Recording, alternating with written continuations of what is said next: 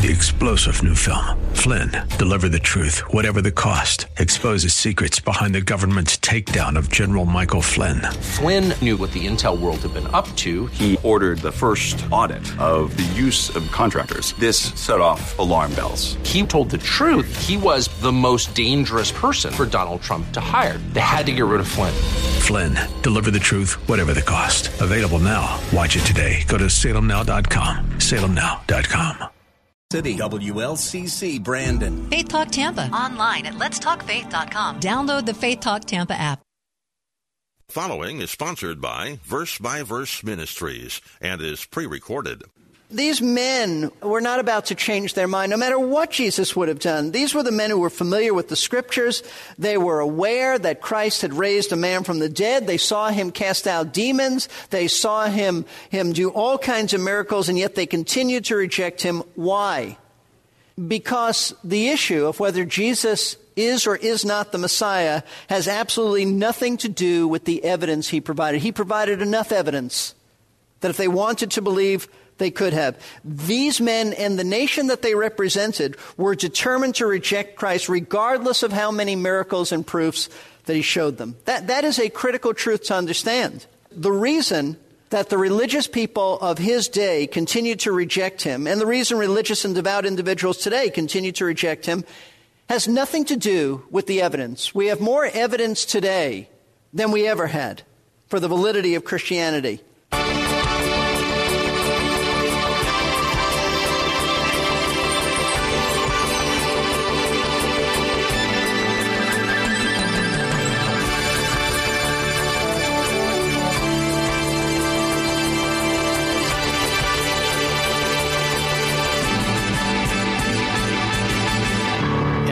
Our previous verse by verse broadcast, we asked the question why did Jesus not give the crowd what they asked for?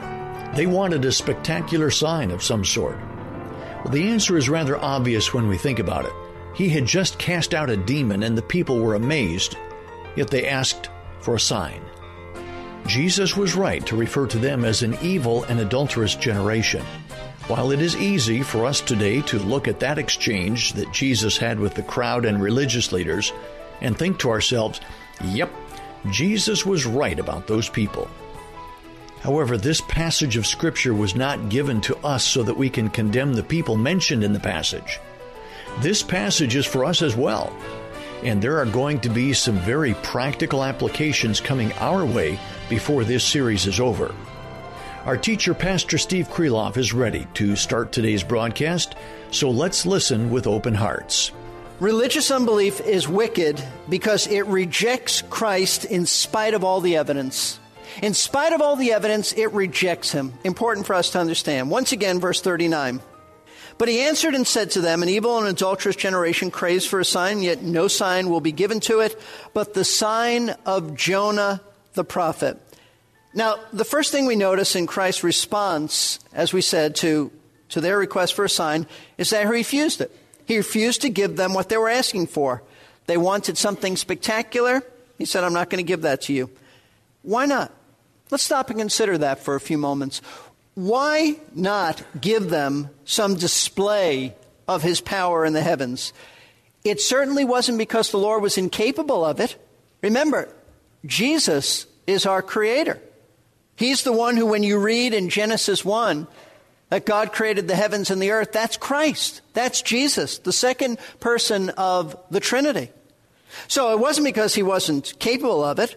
I remind you, the stars shine at his command. Hebrews 1 3 says that he upholds all things by the word of his power, meaning that the only thing that is sustaining the universe is not gravity. It's not gravity. It's Christ's word that says that gravity continues to exist.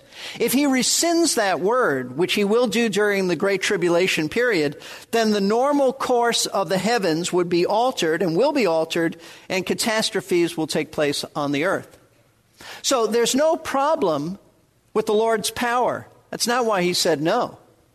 He was certainly capable of doing anything he wanted to the heavens. But he refused. Why? Why not show, and maybe you've had this question, why not show these antagonistic religious leaders once and for all some heavenly sign? Wouldn't that convince them that Jesus is exactly who he is? If, if he called down fire from heaven, how could they deny this? Wouldn't this convince them that he was the Messiah? The answer is emphatically no. It would not convince them. They would still not believe, regardless of how magnificent a miracle he did, they would not believe. How do we know this? Because listen, these men had seen all the miracles they needed to see. All the miracles they needed to see, and they still didn't believe. Nothing Jesus could do or say was about to change their minds about him.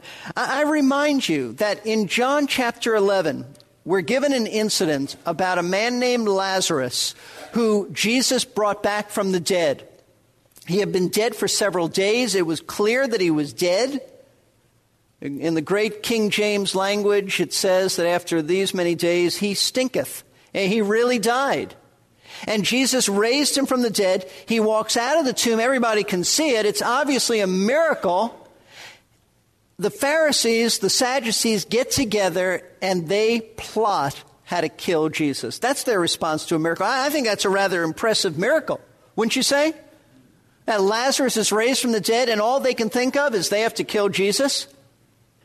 These men were not about to change their mind, no matter what Jesus would have done. These were the men who were familiar with the scriptures.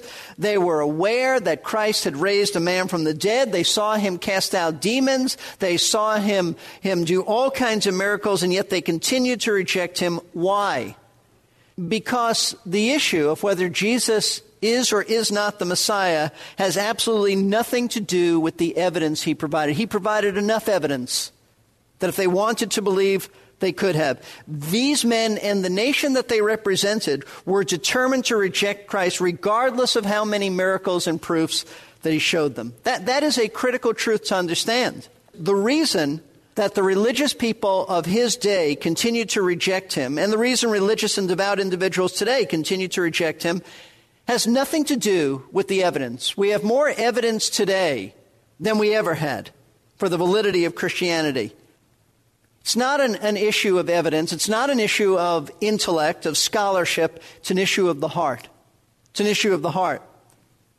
You see, the reason these religious men rejected him, in spite of all of their pious devotion, is that their religion was just a cover up of their true evil natures.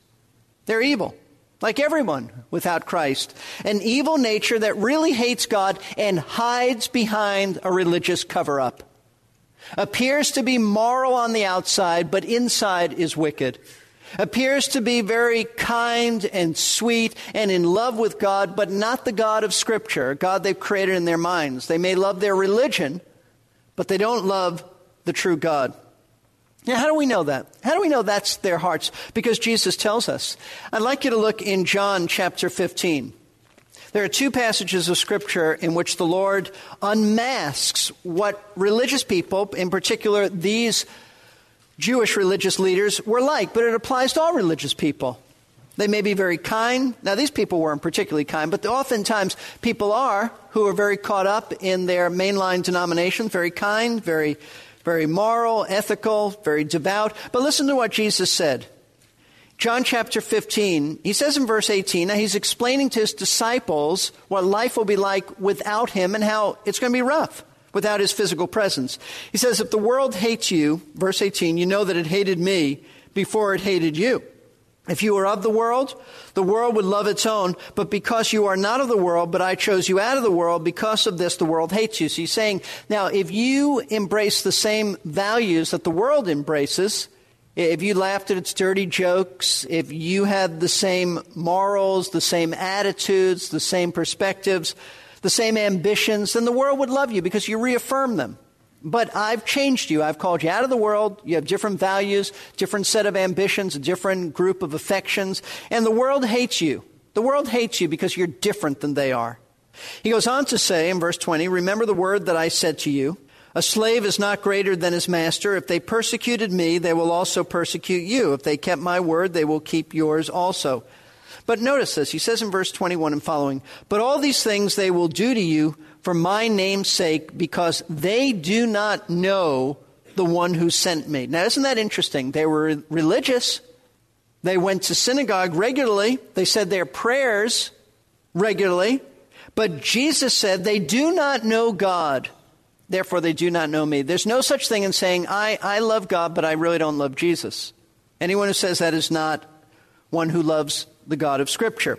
And then he says in verse 22, if I had not come and spoken to them, they would not have sinned. Now he doesn't mean that they wouldn't be sinners. They were obviously sinners before he ever came and spoke to them, but they would not be guilty of this particular sin, and that is the sin of rejecting him in spite of being exposed to all the evidence. He said, but now they have no excuse for their sin, meaning they heard me, they saw what I did, the works that I did, and they still rejected. They are guilty of, of rejecting me even after seeing the evidence. He who hates me hates my Father also. Now that's one place in which Jesus rips off the mask of religious hypocrisy and says, when you look on the inside, that's what these men are like. They don't love God. They don't love His Word.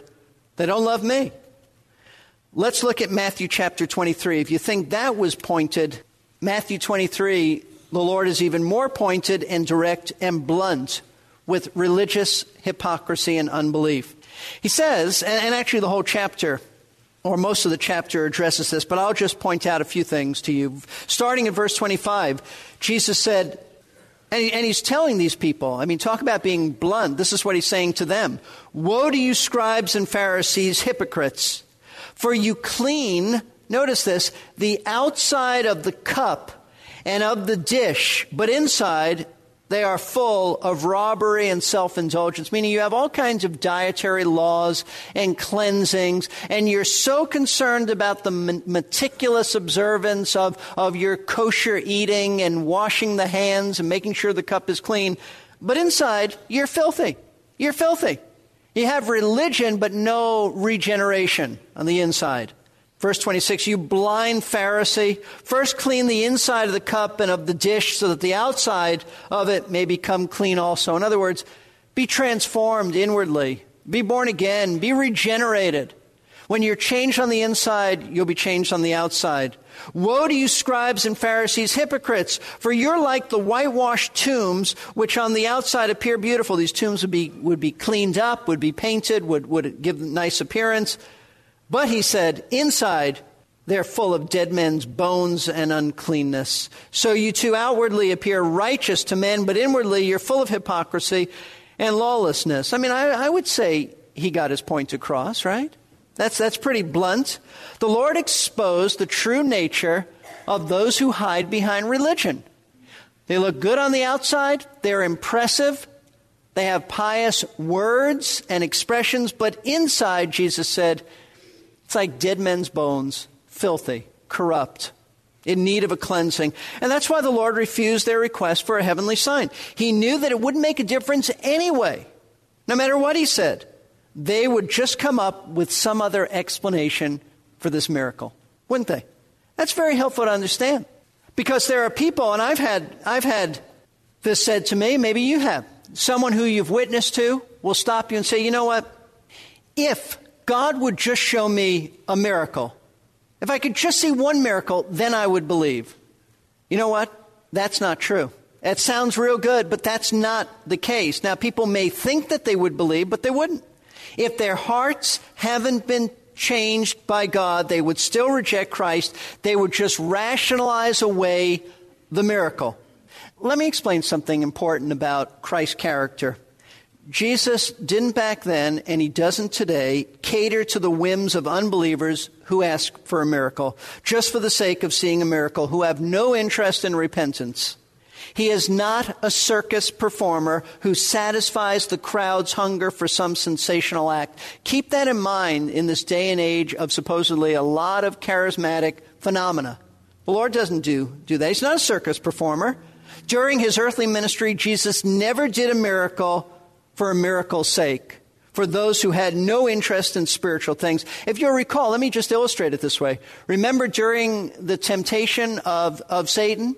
Satan, the Bible says, tempted Jesus, took him to the highest pinnacle in the temple, and tempted him to throw himself down from the highest place in the, in the temple area, what's called the, the pinnacle, the highest place, throw himself down.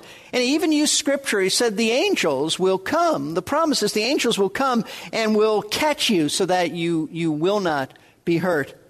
Jesus would not do that. He wouldn't do it because he never does miracles to satisfy the curiosity of evil unbelievers.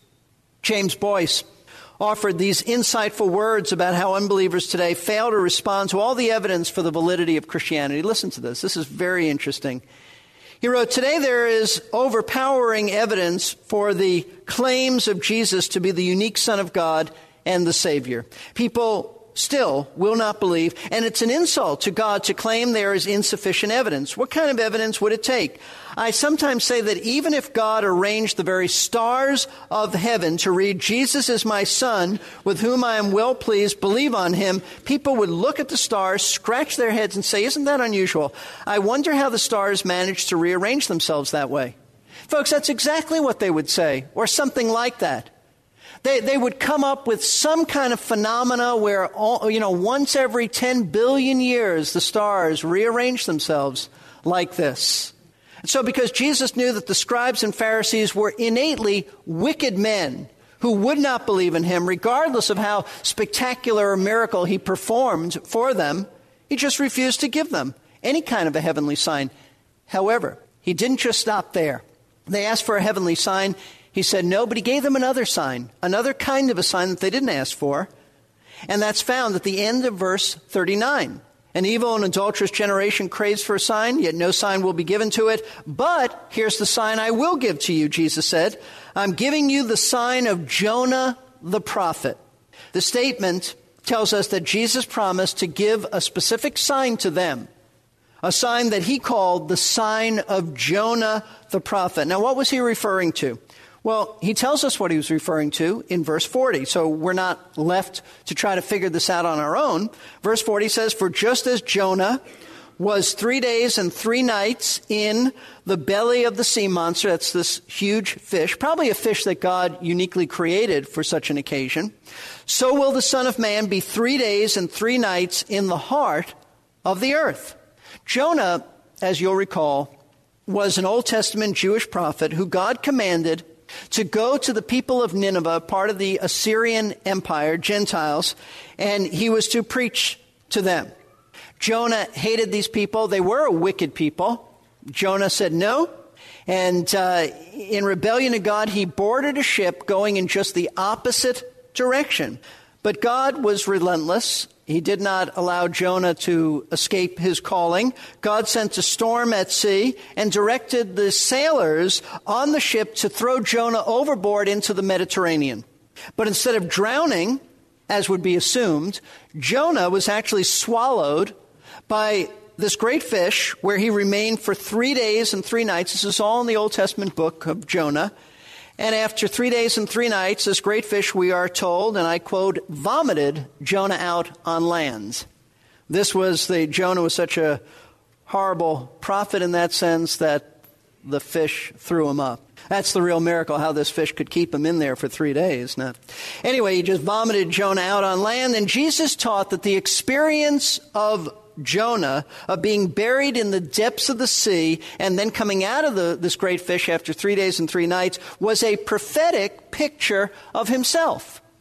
A prophetic picture of himself. Now, no one knew it back then when the Old Testament was written, but Jesus is interpreting it and says that's designed by God to be a prophetic picture of, of me. As he says he would later be killed, and we understand this now, looking back, he would later be killed buried in a tomb, and then be resurrected and walk out of that tomb three days later. In other words, what Jesus is saying is that the miraculous sign that he will leave with Israel and the world is the sign of his resurrection. Jonah is a prophetic picture of Christ's resurrection. That wasn't the kind of miraculous sign they asked for, but that's the one Jesus chose to give them. It is the last miracle that Jesus directly gave to the people of Israel. And that's one reason why when you open the book of Acts, you'll see in the first few chapters, as the apostles are preaching the gospel to Jewish people in Israel, they emphasize not only Christ's death, but his resurrection. They all knew that he died. They didn't understand the meaning of it, but it is the resurrection that validates his death. It proves that he is the Son of God and that God the Father accepted the death of Christ on our behalf. That's the final sign to them, the one sign that verified above all other signs who he was. And you know what? It still wasn't enough. Still wasn't enough to convince them to repent and trust him for salvation, at least not the nation. Some individuals, but not the nation. I want to close with this Luke chapter 16. I'm not going to go over all of it for the sake of time, but give you the gist of it.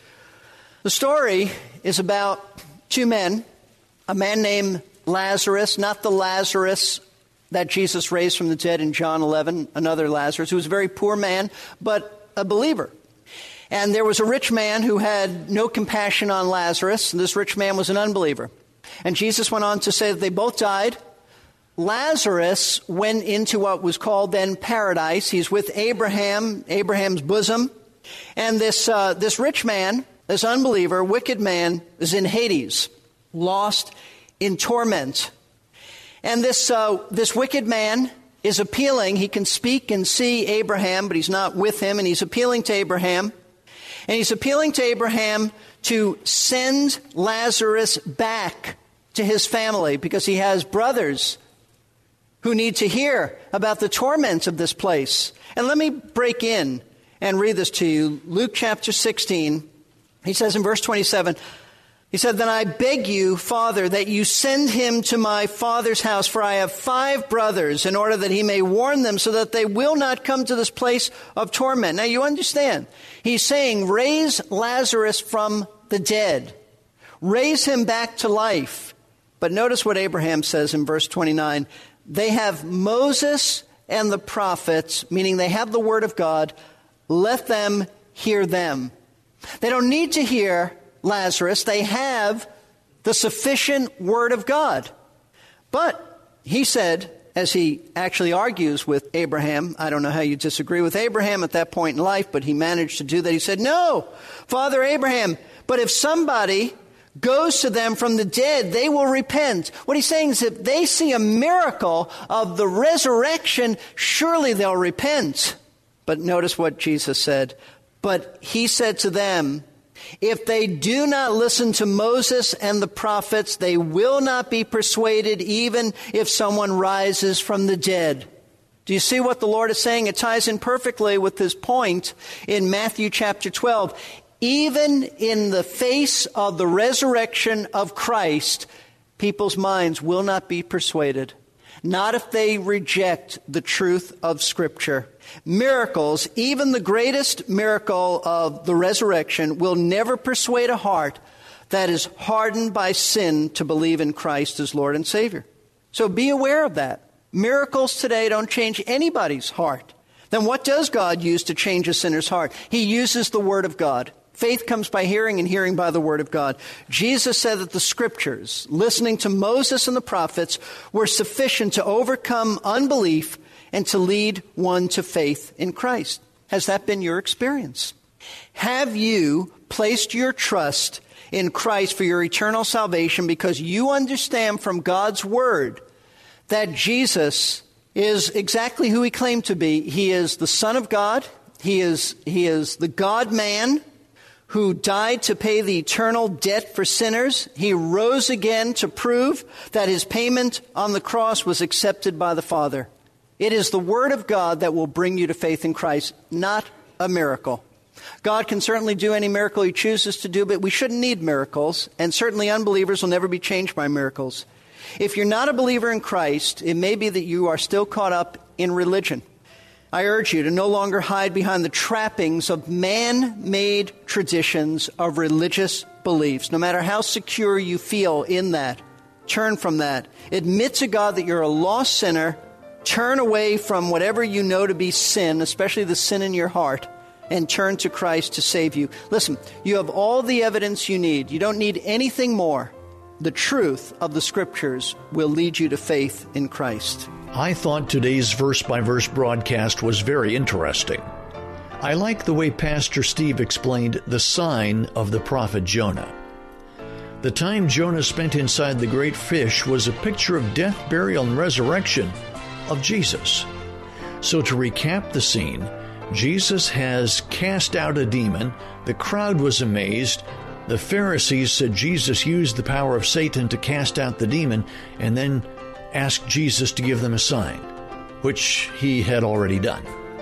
The only sign he promised the people was the sign of Jonah, and that is that Jesus himself would be three days and three nights in the tomb.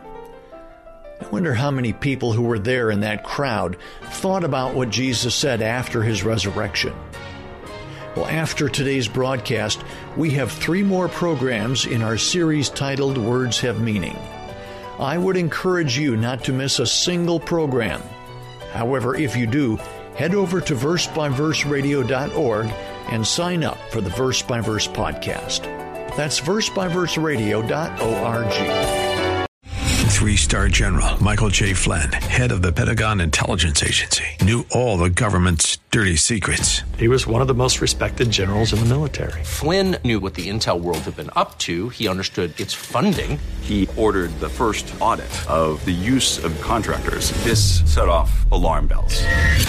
The explosive new documentary, Flynn, Deliver the Truth, Whatever the Cost, uncovers the facts behind this scandal. Flynn told the truth. He was the most dangerous person for Donald Trump to hire. I find out the worst enemy that I'm going to face in my life is right here in America. They took my assessment and they wanted me to change it. And I was like, I'm not changing it. They had to get rid of Flynn. With in depth interviews, archival footage, and never before seen personal records of the man behind the headlines. I just felt like I was drowning. Flynn, deliver the truth, whatever the cost. Available now. Watch it today. Go to salemnow.com. Salemnow.com.